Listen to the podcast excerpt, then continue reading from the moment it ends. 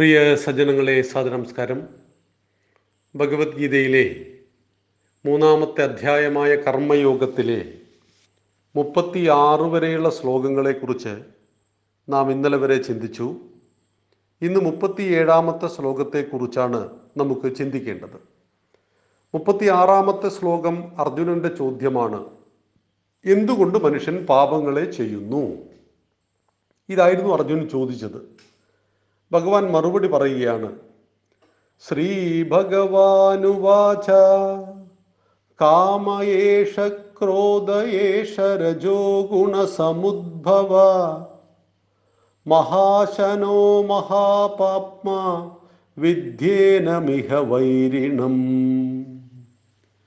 കാമയേഷ ക്രോധ ഏഷ രജോഗുണ സമുദ്ഭവ മഹാശനോ മഹാപാപ്മാ വിദ്യേനമിഹ വൈരിണം വാക്കുകളുടെ അർത്ഥം നോക്കാം.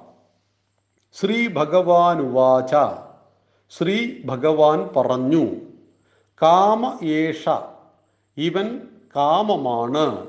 ക്രോധ ഏഷ ഇവൻ ക്രോധമാണ്. രജോഗുണ സമുദ്ഭവ രജോ ഗുണത്തിൽ നിന്നുമുണ്ടായവൻ. മഹാശന വലിയ ഭക്ഷണക്കാരൻ. മഹാപാപ്മ വലിയ പാപത്തെ ചെയ്യിക്കുന്നവൻ. ഏനം ഇവനെ ഇഹ ഇവിടെ. വൈരിണം ശത്രുവെന്ന് വിദ്ധിം നീ അറിയൂ. ശ്രീ ഭഗവാൻ പറഞ്ഞു ഇവൻ കാമമാണ് ഇവൻ ക്രോധമാണ്. രജോ ഗുണത്തിൽ നിന്നുണ്ടാകുന്നവരും വളരെ ഭക്ഷിക്കുന്ന ശീലത്തോടൊത്തവനും. മഹാപാപകാരിയുമായ ഇവനെ ഇവിടെ ശത്രുവെന്നറിയൂ അർജുന. അർജുനൻ ചോദിച്ചു എന്തുകൊണ്ടാണ് മനുഷ്യൻ പാപം ചെയ്യുന്നത്? നോക്കൂ നമ്മൾ പൊതുവെ എന്തെങ്കിലും ഒരു തെറ്റ് ചെയ്തു പോയാൽ ഭഗവാനെ കുറ്റപ്പെടുന്ന ആളുകളുണ്ട്. എന്നെ കൊണ്ട് ഇത് ചെയ്യിച്ചല്ലോ എന്നൊക്കെ പറയുന്നവരുണ്ട്. സൂര്യപ്രകാശത്തിന് പക്ഷഭേദമില്ല. അത് ശുദ്ധമായ ജലത്തിലും ചെളിപുരണ്ട ജലത്തിലും മലത്തിലും ഒക്കെ തുല്യമായി പതിക്കും. ഒരു പക്ഷഭേദവുമില്ല. ഈശ്വരന്റെ ചൈതന്യത്തിനും അതുപോലെ തന്നെയാണ് ഒരു പക്ഷഭേദവുമില്ല. ഭഗവാൻ മനുഷ്യ ശരീരത്തിൽ നമ്മെ ഭൂമിയിൽ സൃഷ്ടിച്ചു. എൺപത്തിനാല് ദശലക്ഷം തരം ജീവിവർഗങ്ങൾ ഉണ്ട് എന്നൊക്കെ ശാസ്ത്രലോകം പറയുന്നു. ഇതിലേറ്റവും ശ്രേഷ്ഠമായ ശരീരമാണ് മനുഷ്യ ശരീരം മനുഷ്യജന്മം നമ്മൾ പട്ടിയായോ പൂച്ചയായോ ഉറുമ്പായോ ജനിച്ചിട്ടില്ല. മനുഷ്യനായി ജനിച്ചു. മനനം ചെയ്യുവാൻ കഴിവുള്ളവനാരോ അവൻ മനുഷ്യൻ. ആ മനുഷ്യനാണ് സാമാന്യ ബുദ്ധിയും വിശേഷ ബുദ്ധിയുമുള്ളത്. നോക്കൂ നമുക്ക് ചുറ്റുമുള്ള ജീവജാലങ്ങളൊന്നും തന്നെ പ്രകൃതിയുടെ നിയമങ്ങളെ ലംഘിക്കുന്നില്ല.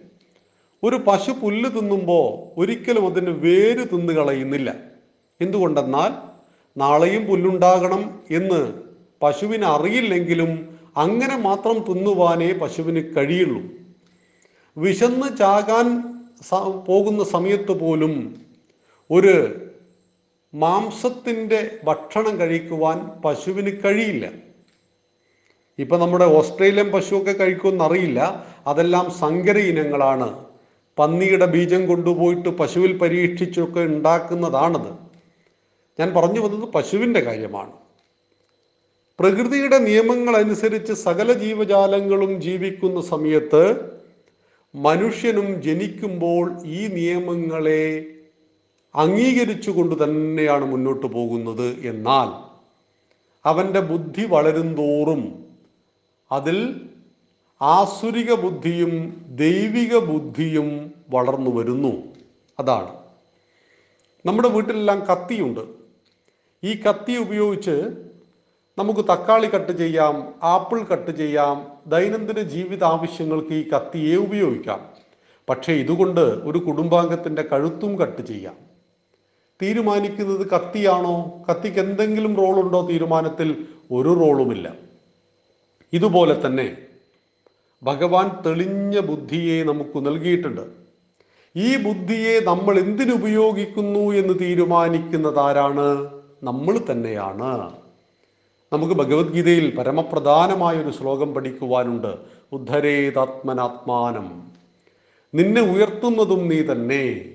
നിന്നെ താഴ്ത്തുന്നതും നീ തന്നെ. നിന്റെ ബന്ധുവും നീ തന്നെ. നിന്റെ ശത്രുവും നീ തന്നെ. അതുകൊണ്ട് ഭഗവാൻ പറയുകയാണ് കാമയേഷ ക്രോധയേഷ രജോ ഗുണസമുദ്ഭവ രജോ ഗുണത്തിൽ നിന്നും കാമമുണ്ടാകുന്നു. കാമത്തിന് തടസ്സം നേരിടുമ്പോൾ അത് ക്രോധമായി മാറുന്നു. കാമം. എന്താണ് കാമം? കാമം എന്ന വാക്കിന് സാമാന്യന ജനങ്ങൾ പറയുന്നത് സെക്സ് എന്ന അർത്ഥത്തിലാണ്. തെറ്റാണത്. സംസ്കൃതത്തിൽ കാമം എന്ന വാക്കിന് ആഗ്രഹം എന്നാണ് അർത്ഥം. ആഗ്രഹം മനുഷ്യനുണ്ടായിക്കൂടെ? ഈ ആഗ്രഹത്തിൽ നിന്നല്ലേ നമ്മുടെ ഈ സമാജമൊക്കെ നിലനിൽക്കുന്നത്. ആഗ്രഹം തീർച്ചയായിട്ടും വിധിച്ചിട്ടുണ്ട്. അതാണ് ചതുർവിധ പുരുഷാർത്ഥങ്ങൾ. ധർമ്മം അർത്ഥം കാമം മോക്ഷം. ധർമ്മം. എന്താണ് ധർമ്മം എന്ന് നമ്മൾ വിശദീകരിച്ചിട്ടുണ്ട്. ജഗതഹ സ്ഥിതി കാരണം. ഈ ലോകത്തിന്റെ നിലനിൽപ്പിന് കാരണമാകുന്ന മൂല്യങ്ങളുടെ ആകത്തുക. ഭഗവത്ഗീത പഠനത്തിന്റെ തുടക്കത്തിൽ രണ്ടാമത്തെ ക്ലാസ് എന്താണ് ധർമ്മം എന്നായിരുന്നു. ഈ ലോകത്തിന്റെ നിലനിൽപ്പിന് കാരണമാകുന്ന മൂല്യങ്ങളിൽ വിശ്വസിച്ചുകൊണ്ട് ജീവിക്കുക. ധർമ്മം അർത്ഥം. ആ മൂല്യങ്ങളിൽ നിന്നുകൊണ്ട് തന്നെ അർത്ഥം ധനത്തെ സമ്പാദിക്കണം. എത്ര? പത്ത് തലമുറയ്ക്ക് പറ്റുന്നത്. പൊതുവേ ഹിന്ദുക്കളെ പലരും വഴിതെറ്റിക്കാറുണ്ട്. നിങ്ങൾ നിങ്ങളുടെ കാര്യം മാത്രം നോക്കൂ. നിങ്ങളുടെ മക്കൾക്ക് വേണ്ടതൊക്കെ അവരുണ്ടാക്കിക്കൊള്ളട്ടെ എന്നൊക്കെ പറഞ്ഞിട്ട് അഭിമാനിക്കുന്ന പല മാതാപിതാക്കളെയും കണ്ടിട്ടുണ്ട്. വിഡ്ഢികളുടെ സ്വർഗത്തിലാണ് ജീവിക്കുന്നത്. കാരണം നിങ്ങൾക്ക് ഇന്നുള്ളതെല്ലാം ഭൗതിക സ്വത്താണ്.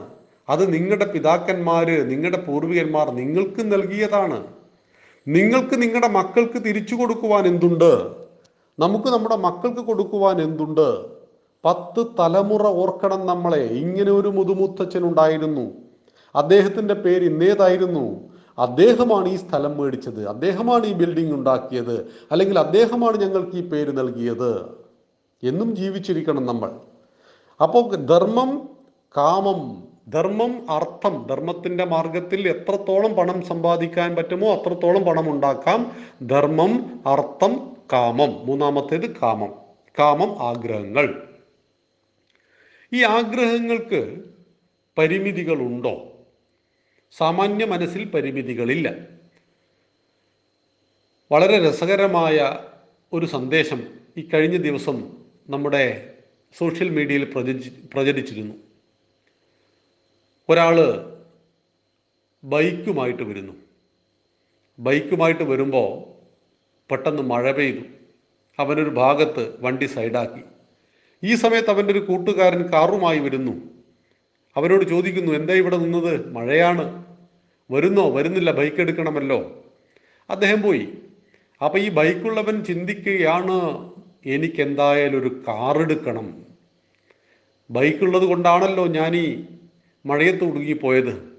മഴ ചോർന്നു അയാൾ വണ്ടി എടുത്ത് പോകുമ്പോൾ മറ്റൊരാൾ കൈ കാണിച്ചു. അയാൾ നിർത്തിയില്ല പോയി കളഞ്ഞു. ഈ സമയത്ത് ആ നടന്നു പോകുന്ന കാൽനട യാത്രക്കാരൻ ചിന്തിക്കുകയാണ് എങ്ങനെയെങ്കിലും ഒരു ബൈക്ക് സ്വന്തമാക്കണം. കാൽനട യാത്രക്കാരൻ നിരാശനായി നടക്കുമ്പോൾ അവിടെ തിരുവോരത്ത് മറ്റൊരാളുണ്ടായിരുന്നു. അദ്ദേഹത്തിന് രണ്ട് കാലും ഉണ്ടായിരുന്നില്ല. അപ്പം അദ്ദേഹം ചിന്തിക്കുകയാണ് കാലുണ്ടായിരുന്നുവെങ്കിൽ നടക്കാൻ പറ്റുമായിരുന്നല്ലോ എന്ന്. കാലില്ലാത്തവന് നടക്കുവാൻ ആഗ്രഹം കാലുള്ളവന് ബൈക്കിനോട് ആഗ്രഹം ബൈക്കുള്ളവന് കാറിനോട് ആഗ്രഹം. കാർ ഒന്നാം ഘട്ടം ആൾട്ടോ മേടിച്ചു അങ്ങനെ ഉയർന്നുയർന്നു പോയി അത് അവസാനം ബെൻസായി അതിന്റെ മേലെയുള്ള കാറായി. കാറെന്ന് പറയുമ്പോൾ ഇതൊക്കെ കാറിന്റെ ശ്രേണിയിൽ പെടുന്നതാ. ഒരു ലക്ഷം രൂപയ്ക്കും കാറുണ്ട് പത്ത് കോടിക്കും കാറുണ്ട് എന്ന് മനസ്സിലാക്കണം. അപ്പം മനുഷ്യന്റെ ആഗ്രഹങ്ങൾക്ക് പരിമിതിയില്ല. എന്നാൽ ചതുർവിധ പുരുഷാർത്ഥങ്ങളിലെ ധർമ്മം അർത്ഥം കാമം ഏതാണ്? നമ്മുടെ സമ്പത്തിനെ. എന്താണോ നമുക്ക് ആവശ്യമുള്ളത് എന്ന് അപഗ്രഥിച്ചുകൊണ്ട് ചെലവ് ചെയ്യുന്നതാണ് ചതുർവിധ പുരുഷാർത്ഥങ്ങളിലെ കാമം. മാത്രമല്ല ആ കാമം അർഹിക്കുന്നത് മാത്രമായിരിക്കണം. പത്ത് ലക്ഷം രൂപ കയ്യിലുള്ള ഒരു വ്യക്തി എട്ട് ലക്ഷം രൂപയുടെ വീട് ഉണ്ടാക്കാൻ പാടുള്ളൂ. അമ്പത് ലക്ഷം കയ്യിലുള്ള വ്യക്തി നാൽപ്പത് ലക്ഷം രൂപയുടെ വീട് ഉണ്ടാക്കാൻ പാടുള്ളൂ. എന്നാൽ സാമാന്യം നമ്മൾ കണ്ടുവരുന്നത് പത്ത് ലക്ഷം രൂപ കയ്യിലുള്ള വ്യക്തി അമ്പത് ലക്ഷത്തിന്റെ വീടുണ്ടാക്കുന്നു നാൽപ്പത് ലക്ഷം രൂപ കടക്കാരനാവുന്നു മരണം വരെ ജീവിതത്തിൽ ഒരു സ്വൈരവുമില്ലാതെ ജീവിക്കുന്നു. ഒരു ഫോൺ വിളിച്ചാൽ എടുക്കാൻ പറ്റില്ല അദ്ദേഹത്തിന്. അദ്ദേഹത്തിന് പലരെയും ഭയക്കേണ്ടി വരുന്നു. പലരിൽ നിന്നും ഒഴിഞ്ഞു മാറേണ്ടി വരുന്നു. അന്തസ്സോടുകൂടി ജീവിക്കാൻ കഴിയുന്നില്ല. വീടുണ്ട് പക്ഷേ ശാന്തിയില്ല. ഇങ്ങനെ അനേകം കുടുംബങ്ങളെ നമ്മൾ കാണുന്നുണ്ട്. വലിയ വീടുണ്ട് കൊട്ടാര സദൃശമായ വീടുണ്ട് പക്ഷെ ഒട്ടും ശാന്തിയില്ല എന്ന് തന്നെ. ഇപ്പം അംബാനിയുടെ മകൾ കല്യാണം കഴിഞ്ഞപ്പോൾ ആയിരം കോടി രൂപ അതിനു വേണ്ടി ചെലവഴിച്ചു. പലരും വിമർശിക്കുന്നത് കേട്ടു. എന്തിനു വിമർശിക്കണം? അംബാനിയുടെ ആസ്തി ഒന്നര ലക്ഷം കോടി രൂപയാണ്. അതിന്റെ പത്ത് ശതമാനം എന്ന് പറഞ്ഞാൽ പതിനഞ്ചായിരം കോടിയാണ്. അതിന്റെ ഒരു ശതമാനം എന്ന് പറയുന്നത് ആയിരത്തി അഞ്ഞൂറ് കോടിയാണ്. തന്റെ മകളുടെ കല്യാണത്തിന് വേണ്ടി അദ്ദേഹത്തിന്റെ സമ്പാദ്യത്തിലെ ഒരു ശതമാനം പോലും അദ്ദേഹം ഉപയോഗിച്ചിട്ടില്ല. ധർമ്മം അർത്ഥം കാമം. ഈ കാമം നമ്മുടെ കയ്യിൽ സമ്പത്തുണ്ടോ അതിനനുസരിച്ച്? സാമ്പത്തിക കാമം മാത്രമാണോ കാമം? അല്ല. വസ്തുവിനോടുള്ള കാമം സ്ത്രീയോടുള്ള കാമം. തനിക്ക് നേടണമെന്ന് തോന്നുന്ന ഓരോ വസ്തുവിലും നമുക്കുണ്ടാവുന്ന ആഗ്രഹത്തെ കാമമെന്ന് പൊതുവെ നമുക്ക് വിളിക്കാം. പല കാമങ്ങളും അനർഹമാണ്. അവിടെയാണ് ഭഗവാൻ പറയുന്നത് ആ കാമത്തിന് തടസ്സം നേരിടുമ്പോൾ ക്രോധമായി മാറുന്നു. ഇവിടെ ചതുർവിധ പുരുഷാർത്ഥങ്ങൾ പറയുമ്പോൾ ധർമ്മം അർത്ഥം കാമം ഇത് മൂന്നിനെയും കൃത്യമായി ഉപയോഗിക്കുന്ന വ്യക്തി മോക്ഷത്തെ പ്രാപിക്കും. ധർമ്മത്തെ അറിഞ്ഞ് അർത്ഥത്തെ ഉണ്ടാക്കി അർത്ഥത്തെ ഉപേക്ഷിച്ച് കാമത്തെ ജയിച്ച് അങ്ങനെ വളർന്നു വളർന്നു വരുന്നവൻ അവൻ മോക്ഷത്തെ പ്രാപിക്കും. സാമാന്യ ലോകത്ത് കാമത്തിന് തടസ്സമുണ്ടാകുമ്പോൾ അത് ക്രോധമായി മാറുന്നു. കാമയേഷ ക്രോധയേഷ എന്തിൽ നിന്നാണ് ഇതുണ്ടാകുന്നത്? രജോ ഗുണത്തിൽ നിന്നാണ് ഇതുണ്ടാകുന്നത്. അപ്പൊ രജോ ഗുണം അപകടകരമാണോ? ഒരു പട്ടാളക്കാരന്റെ ഗുണത്തിൽ ഏറ്റവും പ്രധാനം രജോ ഗുണമാണ്. ഒരു ഗുണവും അപകടകരമല്ല. മറിച്ച് ആ ഗുണത്തെ നിയന്ത്രിക്കുവാനുള്ള ഇച്ഛാശക്തി മനസ്സിലുണ്ടാവണം ഇപ്പോൾ വിശ്വാമിത്ര മഹർഷി തപസ് ചെയ്തു. മേനക വന്ന് നൃത്തം ചവിട്ടി. ആ സൗന്ദര്യധാമത്തെ കണ്ടിട്ട് അദ്ദേഹം തപസ്സുപേക്ഷിച്ചു. ഒരു മാത്രയിൽ. പിന്നീട് അദ്ദേഹം അതിനെ ജയിച്ചു. അതിൽ കുട്ടിയുണ്ടായി. ഞാൻ പറഞ്ഞു വന്നത് ഈ അസാമാന്യമായ അറിവിന്റെ കരുത്തുകൊണ്ട് മനസ്സിദ്ധി നേടിയവരെന്ന് നമ്മൾ വിശ്വസിക്കുന്നവർ പോലും സ്ത്രീയിൽ മോഹിച്ച് വീണു പോയിട്ടുണ്ട്. അത് പ്രകൃതിയുടെ ഒരു ഭാവമാണ്.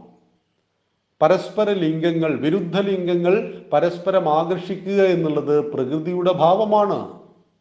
സാമാന്യ ലോകത്ത് അതിന്റെ തീവ്രത വളരെ കൂടുതലാണ് എന്ന് മാത്രം എന്നാൽ ഉഗ്രവ ഉഗ്രവശസ് എന്ന മഹർഷി ഉണ്ടായിരുന്നു എന്നാണ് അദ്ദേഹത്തിന്റെ പേര് അങ്ങനെയാണ് എന്നാണ് ഓർമ്മ. അദ്ദേഹത്തെ തപസ്സിൽ നിന്നും അളക്കുവാൻ വേണ്ടി മൂന്ന് പേര് വന്നു. രംഭ വന്നു മേനക വന്നു അങ്ങനെ എല്ലാവരും വന്നു. വലിയ നൃത്തം തുടങ്ങി. ഇദ്ദേഹത്തിന്റെ കോലം ഒരു ഉണക്ക് മരക്കമ്പ് പോലെയാണ്. കൃഷഗാത്രനായി മെലിഞ്ഞുണങ്ങി കറുത്തുണങ്ങി താടിയൊക്കെ നീട്ടി വളർത്തി അനേക വർഷങ്ങളായി തപസ്സു ചെയ്തുകൊണ്ടിരിക്കുന്ന ഒരു രൂപം. ആ രൂപത്തെ മോഹിപ്പിക്കുവാൻ വേണ്ടിയിട്ടാണ് അപ്സരസുകൾ ഭൂമിയിലേക്ക് ഇറങ്ങി വന്നത്. അവിടെ നൃത്തമൊക്കെ കഴിഞ്ഞതിന് ശേഷം മഹർഷി ചോദിച്ചു നൃത്തമൊക്കെ കഴിഞ്ഞോ? അവർ പറഞ്ഞു കഴിഞ്ഞു. ഈ സമയത്ത് അദ്ദേഹത്തിന്റെ തുടയിലേക്ക് അദ്ദേഹത്തിന്റെ കൈകൊണ്ട് അദ്ദേഹം ആഞ്ഞൊരടി കൊടുത്തു. അപ്പോൾ അവിടുന്നും ഉർവശി പുറത്തേക്ക് ചാടിയെന്നാണ്. ഉർവശിയുടെ സൗന്ദര്യം കണ്ടിട്ട് മേനകയും രംഭയും എല്ലാം തന്നെ തലതാഴ്ത്തി നിന്നുപോയി. ആയിരം മേനകമാരേക്കാൾ സൗന്ദര്യമുണ്ടായിരുന്നു ഉർവശിക്ക് എന്ന് പറഞ്ഞാൽ ആ ഉണക്ക് മരക്കമ്പ് പോലെ കിടക്കുന്ന കൃഷഗാത്രനായ ആ ഋഷിവര്യന്റെ സൗന്ദര്യ സങ്കല്പം. കാരണം ഈ സൗന്ദര്യം മനസ്സിലുണ്ടെങ്കിൽ മാത്രമേ അത് സൃഷ്ടിക്കാൻ സാധ്യമാവുള്ളൂ. ഒരു ചിത്രകാരന് അദ്ദേഹത്തിന്റെ മനസ്സിലുള്ള ചിത്രത്തെ മാത്രമേ ക്യാൻവാസിലേക്ക് പകർത്തുവാൻ കഴിയുള്ളൂ അപ്പോൾ കാമത്തെ ജയിച്ചു. കാമം എന്ന് പറയുന്നത് ചിരിച്ചുകൊണ്ട് നേരിടുവാൻ അദ്ദേഹത്തിന് കഴിയുന്നു. അപ്പൊ രജോ ഗുണത്തിൽ നിന്ന് കാമവും ക്രോധവും ഉണ്ടാകുന്നു അർജുന. ഇവിടെ പിന്നീട് പറയുകയാണ് വളരെ ഭക്ഷിക്കുന്ന ശീലത്തോടൊപ്പൻ ഒത്തവൻ എന്ത് ഭക്ഷണം സാമാന്യ ഭക്ഷണമല്ല ഉദ്ദേശിക്കുന്നത്? മറിച്ച് ആഗ്രഹങ്ങളെ നിരന്തരം ഭക്ഷിക്കുന്നവൻ. ഒരാഗ്രഹം കഴിഞ്ഞു രണ്ടാമതുണ്ടായി മൂന്നാമതുണ്ടായി. ആഗ്രഹത്തിന് അതിരില്ലാതെ ആഗ്രഹങ്ങളെ ഭക്ഷിച്ചു കൊണ്ടിരിക്കുന്നവൻ അവൻ മഹാപാപകാരിയുമാണ്. ഇവനെ ശത്രുവെന്നറിയണം. അതുകൊണ്ട് ഈ ശത്രുവിനെ നീ ജയിക്കണം എന്നാണ് പറയുന്നത്. ആഗ്രഹങ്ങൾക്ക് പരിമിതിയില്ല. ന ജാതുക്കാമ കാമാനാം ഉപഭോഗേന ശമ്യതി. ഇന്ദ്രിയപരമായ ഭോഗങ്ങൾ കൊണ്ട് ആഗ്രഹങ്ങൾ ശമിക്കുന്നില്ല. കത്തിയാളുന്ന അഗ്നിയെ നെയ് കൊടുത്തിട്ട് അതിന്റെ ദാഹം തീർക്കുവാൻ സാധ്യമല്ല. നെയ് കോരി ഒഴിക്കുന്തോറും അഗ്നി ആളിക്കത്തിക്കൊണ്ടിരിക്കുന്നത് പോലെ മനുഷ്യനെ ആഗ്രഹങ്ങൾ നിറവേറ്റിക്കൊടുത്തുകൊണ്ട് തൃപ്തിപ്പെടുത്തുവാൻ ഒരിക്കലും സാധ്യമല്ല. അതുകൊണ്ടാണ് നമ്മൾ സേവനമൊക്കെ ചെയ്യുമ്പോൾ വളരെയേറെ ജാഗ്രത കാണിക്കണം എന്ന് പറയുന്നത്. കാരണം വിശക്കുന്ന ഒരാൾക്ക് നിങ്ങൾ ഭക്ഷണം കൊടുത്തു. ഒന്നാമത്തെ ദിവസം കൊടുത്തു രണ്ടാമത്തെ ദിവസം കൊടുത്തു പത്ത് ദിവസം കൊടുത്തു. പതിനൊന്നാമത്തെ ദിവസം കൊണ്ട് നിങ്ങളുടെ കയ്യിലുള്ളത് മുഴുവൻ തീർന്നു. നിങ്ങളും പട്ടിണിയിലായി അയാളും പട്ടിണിയിലായി. പത്ത് ദിവസം ഭക്ഷണം കൊടുത്തു പതിനൊന്നാമത്തെ ദിവസം ഭക്ഷണത്തിന് വേണ്ടി അയാൾ അവിടെ വന്നു. നിങ്ങൾക്ക് കൊടുക്കുവാൻ നിങ്ങളുടെ കയ്യിൽ ഭക്ഷണമില്ല എങ്കിൽ അദ്ദേഹത്തിന്റെ അഭിപ്രായം എന്തായിരിക്കും? പറ്റാത്ത പണിക്ക് നിൽക്കണോ? എന്നായിരിക്കും. ഇവിടെയാണ് വിവേകാനന്ദ സ്വാമികൾ പറഞ്ഞത് വിശക്കുന്നവന് നിങ്ങൾ മീൻ കൊടുക്കരുത് ചൂണ്ട കൊടുക്കണം.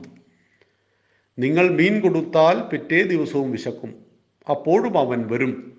മറിച്ച് നിങ്ങൾ എവിടുന്നാണോ മീൻ പിടിച്ചത് അവിടെ അവനെ കൊണ്ടുപോവുക എന്നിട്ട് ഒരു ചൂണ്ട കൊടുക്കുക എന്നിട്ട് അവനെ കൊണ്ട് മീൻ പിടിക്കുന്നത് എങ്ങനെയാണെന്ന് പഠിപ്പിക്കുക. അവൻ പിടിച്ച് ജീവിച്ചോളും. അവൻ എപ്പോഴും നിങ്ങളോട് നന്ദിയുള്ളവനും ആയിരിക്കും അതുകൊണ്ട് തന്നെ സേവനങ്ങൾ അർഹരായവർക്ക് മാത്രമേ ചെയ്യാൻ പാടുള്ളൂ. ആ അർഹതയെ കൃത്യമായിട്ട് നമ്മൾ മനസ്സിലാക്കുകയും അപഗ്രഥിക്കുകയും വേണം.